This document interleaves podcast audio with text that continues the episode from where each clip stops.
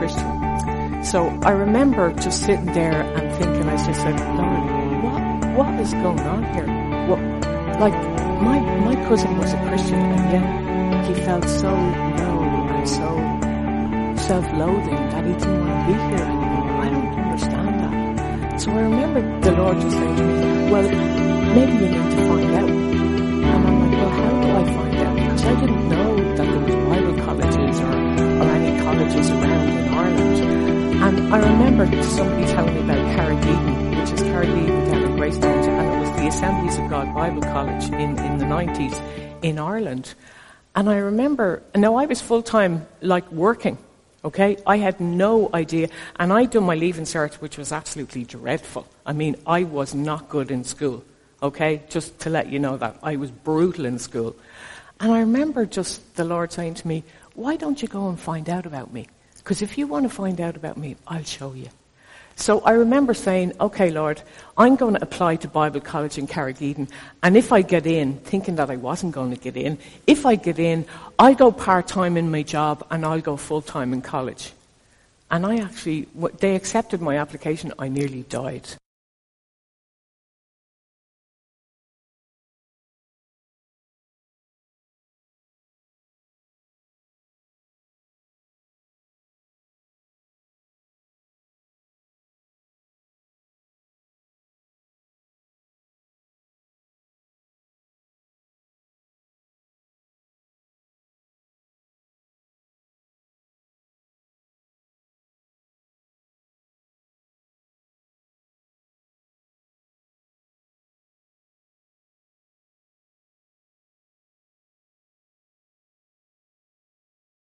What am I after doing? Because I had to honor what I had said to the Lord because I love the Lord, even though I didn't know, understand much about theology or the Bible or anything like that. And I actually went to Bible college. And it was a bit like Brian said, it was the most challenging two years of my life because I had to, the Lord had to bring me through a process of restoration and healing because of things that had happened in my own life in the past. Anybody understand that? Amen? Yeah? Yeah? Okay. And then two years helped me because one, I was out of home because I lived at home and I was in Carraig Eden living there. So I did that for full time for two years and I worked part time so I could make me way in college because nobody was going to, you know, help me pay me fees. I had to pay me fees for myself. And over them two years, I just remember the Lord revealing himself to me in such an amazing way that I never knew before. And, but it was also real. Do, do you know what I mean? It wasn't somebody else telling me that Jesus loved me. It was actually God revealing himself to me over the two years in Bible college. And I also learned how to type. I learned how to write properly. You know, I learned how to do an essay for the first time, you know, and and I realized that I actually loved learning. And not just learning for the sake of knowledge, if that makes sense, but I loved learning about Jesus. I love learning about theology. I love learning about how do we read the Bible better. And that's why I love working in IBI today, because I am one of the lecturers. But IBI means Irish Bible Institute. And Irish Bible Institute is a charitable organization. It's not there to make money. Okay? It's not like any other third level college that you ever go to. It's there to help students grow the relationship with Jesus. That's what it's actually for. It is there that we can grow in your head, in your heart, and in your hands, because that's our motto. Head, heart, and hands is the IBI motto. And we try and show people who are in churches everywhere, all over the country, anywhere, from all different faith expressions. You could be Roman Catholic, you could be Church of Ireland, you could be Pentecostal, Baptist, Presbyterian, you could be anything. And anybody can go to Irish Bible Institute and actually learn about the Lord. Um, and when, when Brian was talking this morning, it, it really helped me to look back on my first time that I actually went to Bible college, it was the most intimidating and frightening thing I ever did, actually walking in the door. Does that resonate? Because I was so frightened, because I felt so inadequate. I, fe- I didn't have anything to give, if, you know? And yet, through the Lord's process over the two years when I was actually in Bible college, the Lord showed me that actually I'm His child. He, he's my Father. Actually, the Father's great love is lavished on all of us because He's our Father God. And that healing in my life to know that Jesus and God was my Father God, because some of us have experiences in life that's not like that. Yeah? You know?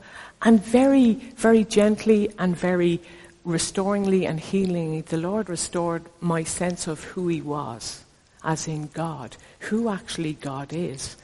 So if anybody wants to know about IBI, we do one course, we do two courses, we do night courses, we do online courses, we do discipleship courses. But the most important thing about IBI is, is that you learn, you learn about Jesus and about God, but you learn about yourself at the same time. And you learn about the community that's in Ireland that maybe we don't know about. And there's hundreds of Christians in Ireland who love the Lord. So if you want to know about IBI, please come to me afterwards. And I do have timetables, you know, that people, we, ha- we have like, at the night course, we have a discipleship course starting on the 3rd of September from 7 p.m. to 9.30 p.m. on a Tuesday night. And it runs for nine weeks. You get the Luas from here to Busaras and you walk literally across the road to Foley Street. And don't think that you're going to be the only one that it's their first time normally it's everybody's first time when they walk in the door. Okay? We're also doing interpreting and applying the Bible, which is the second course that's coming up eh, on the night course. But we do them during the day as well. So if people are free during the day, they can come if they want to, or if people are free during the night, they can come. And you can just come from two hours at a time. That's what a course takes, two hours for 13 weeks, which is very manageable for some people. And in other people in the night course, because if you're working full time, it's really difficult to do, isn't it? So I'd really encourage you to go to, to, to look at the IBI website even and just see what courses are there or just speak to me afterwards. Is that all right? Yeah? So, this morning, that's the, that's the business end over with, okay? Um, I know that uh, Brian finished talking about Matthew 8 last week and he'd done a series on it. And the one thing that he left about last week that he was talking about was Jesus restoring lives. Yeah? If anybody was here. And it got me thinking. And, and I was thinking, why does God want to restore our lives? What motivates God to want to restore our lives? And, you know, the Bible actually tells us why. And what he says is, it says is that it's because he loves us. But the love that we understand today in 21st century is not the love really that the Lord has for us.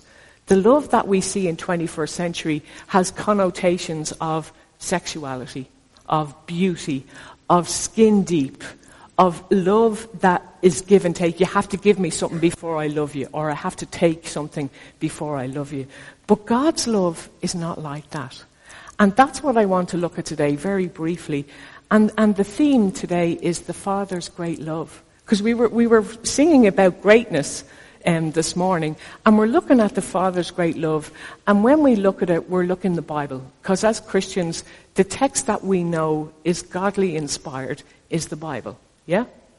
And some of the words in the Bible, like in the Old Testament and the New Testament, God's love, you can trace God's love right from the Garden of Eden right to the book of Revelation. Okay? Because the Bible is the story of the redemption of humanity, of all of us. That's what the Bible actually is. It's not a history book, but it's a book about God's love. That's what it actually is. And the Bible is God's love story to us, to each and every one of us. It's actually very personal. Because when you read the Bible, you're actually reading it in light of you reading it and knowing that the Father is listening to you and you're listening to him as you're reading the Bible. That's what the text is. And when we're looking at the letters in the New Testament or even how to even understand the text in the New Testament or in the Bible, there's different books in the Bible. You have the, the, the, the Gospels, isn't that right? We have the Gospels, Matthew, Mark, Luke and John. And then we have the book of Acts that tells the story of all that the Holy Spirit did when Jesus ascended into heaven through his disciples. right? And then we have letters that come after the book of Acts. And there's letters, and one letter in particular talks about the love of the Father, and that's 1 John. And 1 John is nearly right at the end of the Bible, and it only has five short chapters in it. And think about it. Think about things in the 21st century. If you open a letter when you get it in the post, you don't start in the middle of the letter, do you? Okay? You actually start at the beginning of the letter to read it for the first time. So I would encourage people, these are some of the tools and the skills that we actually teach in, in, in Bible college. If you're reading some of the letters in the Bible, like 1 John, read it from the start. Don't start in the middle because you won't get the sense of what the actual letter is about. And 1 John, the letter was written by John the Apostle. Yeah? Get to know something about who wrote the letter, not just actually just reading the words. Because John, the apostle, they think he was the oldest apostle living. Okay? He was the one who, he may have been 80 or 90 years of age when he died. And he wasn't martyred. Okay? So, what they know about John is that he was a disciple of Jesus, right? And when Jesus was on the cross, if you remember, Jesus looked down at his mother when he was dying, and he looked at the Apostle John, and he said to John, Today I want you to take care of my mother. And John said, This day she will come into my home. Okay? So we know a little bit about John that he was full of compassion. It's nice to know a little bit about somebody who's written the letter does that make sense? Sometimes I think we look at the Bible and we think it's this, it is a special book, but we need to be able to read it properly in order to understand it. And sometimes we don't know how to do that. So if you know a little bit about John, John's gospel, what's the major thing about John's gospel is that John 3:16. Does anybody know what that is? For God so loved the world. John's core teaching all through the Bible, his book of, of the Gospel of John, and then his three letters, and they think he actually even wrote the book of Revelation. And the one thing that he keeps on talking about is the Father's great love, God's love for us. That was the one key message that he wanted people to understand, that Jesus loves us no matter what. And when Brian was talking about having the year of challenge, my challenge is actually to understand God's love and what it actually means. So what he says is in 1 John 3, verse 3, verse 1, it says, See what great love the Father has lavished on us that we should be called children of God. And that is what we are. The reason the world does not know us is that it did not know Him when you're looking at 1 John, there's two things that you need to look at. The historical context of when it was written and the literary context because we know it's a letter. The historical context is in the first century, most people, they didn't have the Bible then. Remember, the Bible wasn't written in the first century. It only came in the fourth and fifth century when all the books were put together and we had the, the Bible as we have it today. These disciples didn't have the Bible, and all they had was oral testimony, the stories that the disciples had been telling about Jesus. So it was the oral tradition, like we have in Ireland, we love stories. How many stories do we tell our kids and go, I'll tell you this story. Right? That's what the disciples were doing. And in 1 John, he's reminding the people that he's writing to, to remind them that Jesus is the Messiah. That Jesus came to save people from their sin. He didn't necessarily come to save them from the government or anything like that, a political savior, like some people think. He came to redeem people so that we could be cleansed of our sin and that we could have eternal life.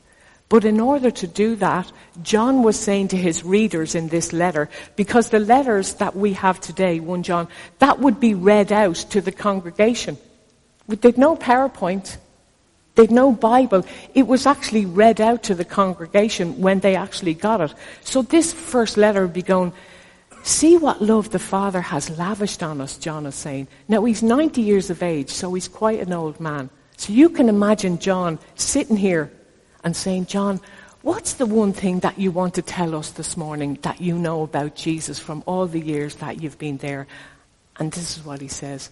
See what love the Father has lavished on us that we should be called children of God. And that's the one thing that Jesus wants every single one of us to know today. The love that the Father has lavished on us is a love that never grows cold. It's not conditional. You know the way love is conditional today? Do you know what that, you know? The love that, the, that Jesus and God has for us is so unconditional, it's absolutely amazing. There are no conditions. Now, that doesn't mean that he accepts bad behavior. Okay? There's always a balance in this, alright? That doesn't mean that I love Jesus, I take him as my savior, and I, then I go on sinning. Alright? That's not what he's saying. John is saying, in order to love Jesus, you need to love him, but you then also need to love other people. And that's how you show that you're loving God. Now that's a very difficult thing to do sometimes in the 21st century, even when with your spouse. You know, sometimes your spouse gets up your nose. Yeah? Sorry, Tony. My spouse is here today. Sometimes we wind each other up, don't we? Keep it normal. See, sometimes people think the Bible, oh, it's a holy book and we can't talk about it and be real. It needs to be real because it has to impact my life and your life in order for it to be real in our lives. They're not just words on a page. And John is saying to his listeners, see what love the Father has lavished on us. How much lav- what's lavish? Have you ever been in or seen a lavish palace? Or a lavish carpet that you, that you walk on? Or a lavish bunch of flowers? Something that's lavish. That's the, the type of love that John is talking about for us even today, and not just the people that he wrote it for in the first century. And he says, this love ought to amaze us, but it also needs to teach us as well. And it teaches us that in order for us to allow the Lord to love us, we have to be open for him to see everything that's there about us. And that's the scary part sometimes. Because we can ask Jesus into our lives as our Savior. But then he says to us, He's lavishing that love on us. So will you actually make Him your Lord? And there's a difference between Jesus being our Savior, because knowing that He saved me and my sins are forgiven. But the difference is knowing Jesus as our Lord and Savior means is that your lifestyle and my lifestyle is going to mirror something of Jesus in me. Does, does, do you know what I mean? And that takes a lifetime, I think, of walking in faith every day. The one thing that I remember really, really realizing about Christianity is Christianity is not feelings. Right? I could be feeling absolutely dire one morning, or if somebody has ever had suffers from depression or bouts of depression, which I've had myself. And the last thing you want to be doing is praising Jesus. Yeah? The last thing you want to be doing is getting up out of the bed and even looking at somebody, whatever. But having Jesus as my Lord has helped me to understand because He loves me, He's in it with me when I am depressed, especially if, if, if there's no healing coming if that makes sense. Sometimes we need to, we go through phases in order for us to know the love that Jesus has for us, which is really, it's hard to understand sometimes. And it's hard to understand sometimes when we go through really difficult times, like a bereavement. And the Lord says to us, see what love the Father has lavished on us, that we should be called children of God. And I am, you are, we are, I'm actually a child of God. S- say that to yourself even in your head. I am a child of God. What does that actually mean? Do, do you know what I mean? If we understood, and John is trying to help his listeners to understand, see what love the Father has lavished on you.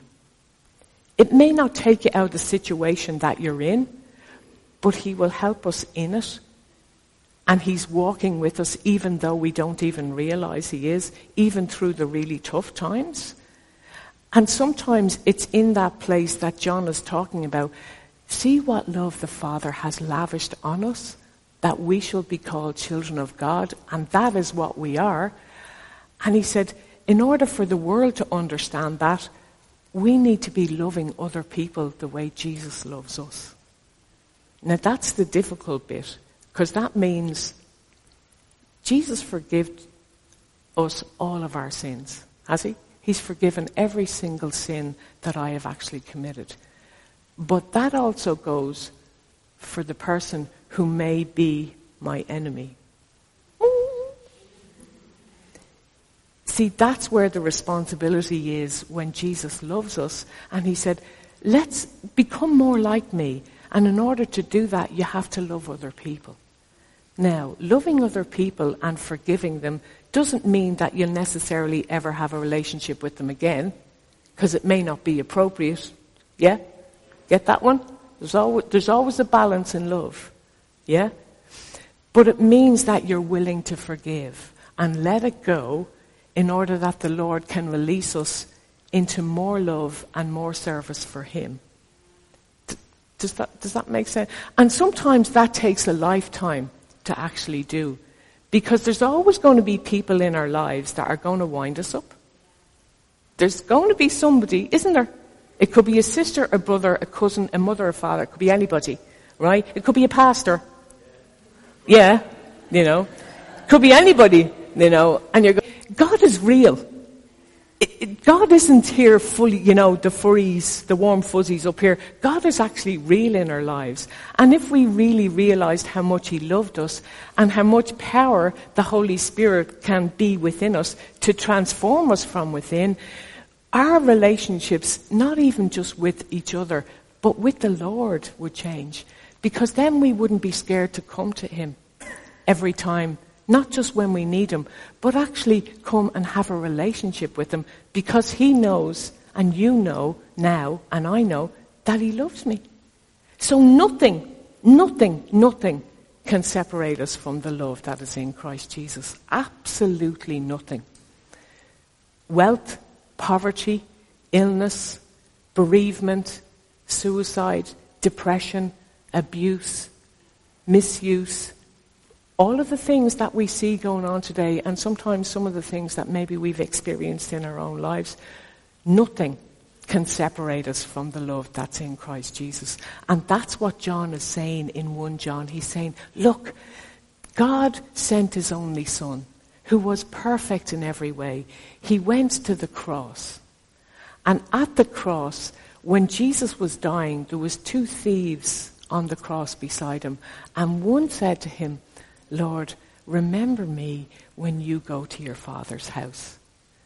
And Jesus turned to him and he said, This day you'll be with me in paradise. That's how much Jesus forgives people. That man didn't have to do anything. He was on the cross just like Jesus was. And yet, in his heart, he believed that Jesus was the Son of God. And he said, Remember me. And his his belief in Jesus and his faith, Jesus said, I can forgive you, and this day you'll be with me in paradise. If Jesus can do that for the thief on the cross, what can he do for us who, who are actually here today? So the love that Jesus has for all of us, the Father's great love, has been lavished on us. So even this week, if you're thinking about it and you're in a bad place, yeah, we all sometimes are in bad places. Just even think about it when you get up in the morning, even if you are depressed and say, I know that Jesus loves me. And Lord, I acknowledge that I'm not feeling the best, but I know that you love me and you're with me in it. And practicing the presence of Jesus in our lives every day can really, really help our relationship with the Lord. Practicing that presence. Do, do you know what I mean? On the bus, when you're going to work, have a little song and say, Jesus loves me. Even, even them three words, Jesus loves me today. Jesus loves me at this very moment. And that can actually transform all of our lives. And that's why the Bible is so important that we read it sometimes because then truths come out. And one of the truths, and the, the, the overarching truth, is that Jesus loves us, and the Father's great love for us is for everybody, for all of us today. Amen. Let's just pray. Lord, we just thank you for today, Lord Jesus. Thank you, Father, that you lavished your love on us, Lord, no matter where we are or where, what we're doing, Lord. Help us to understand that love, Lord, and just to even want more of your love in our lives, Lord Jesus. Bless each and every person here, Lord. And bless them with a special type of just revelation from your love this week, Lord. Amen. Amen and amen. Amen. Amen. Yeah.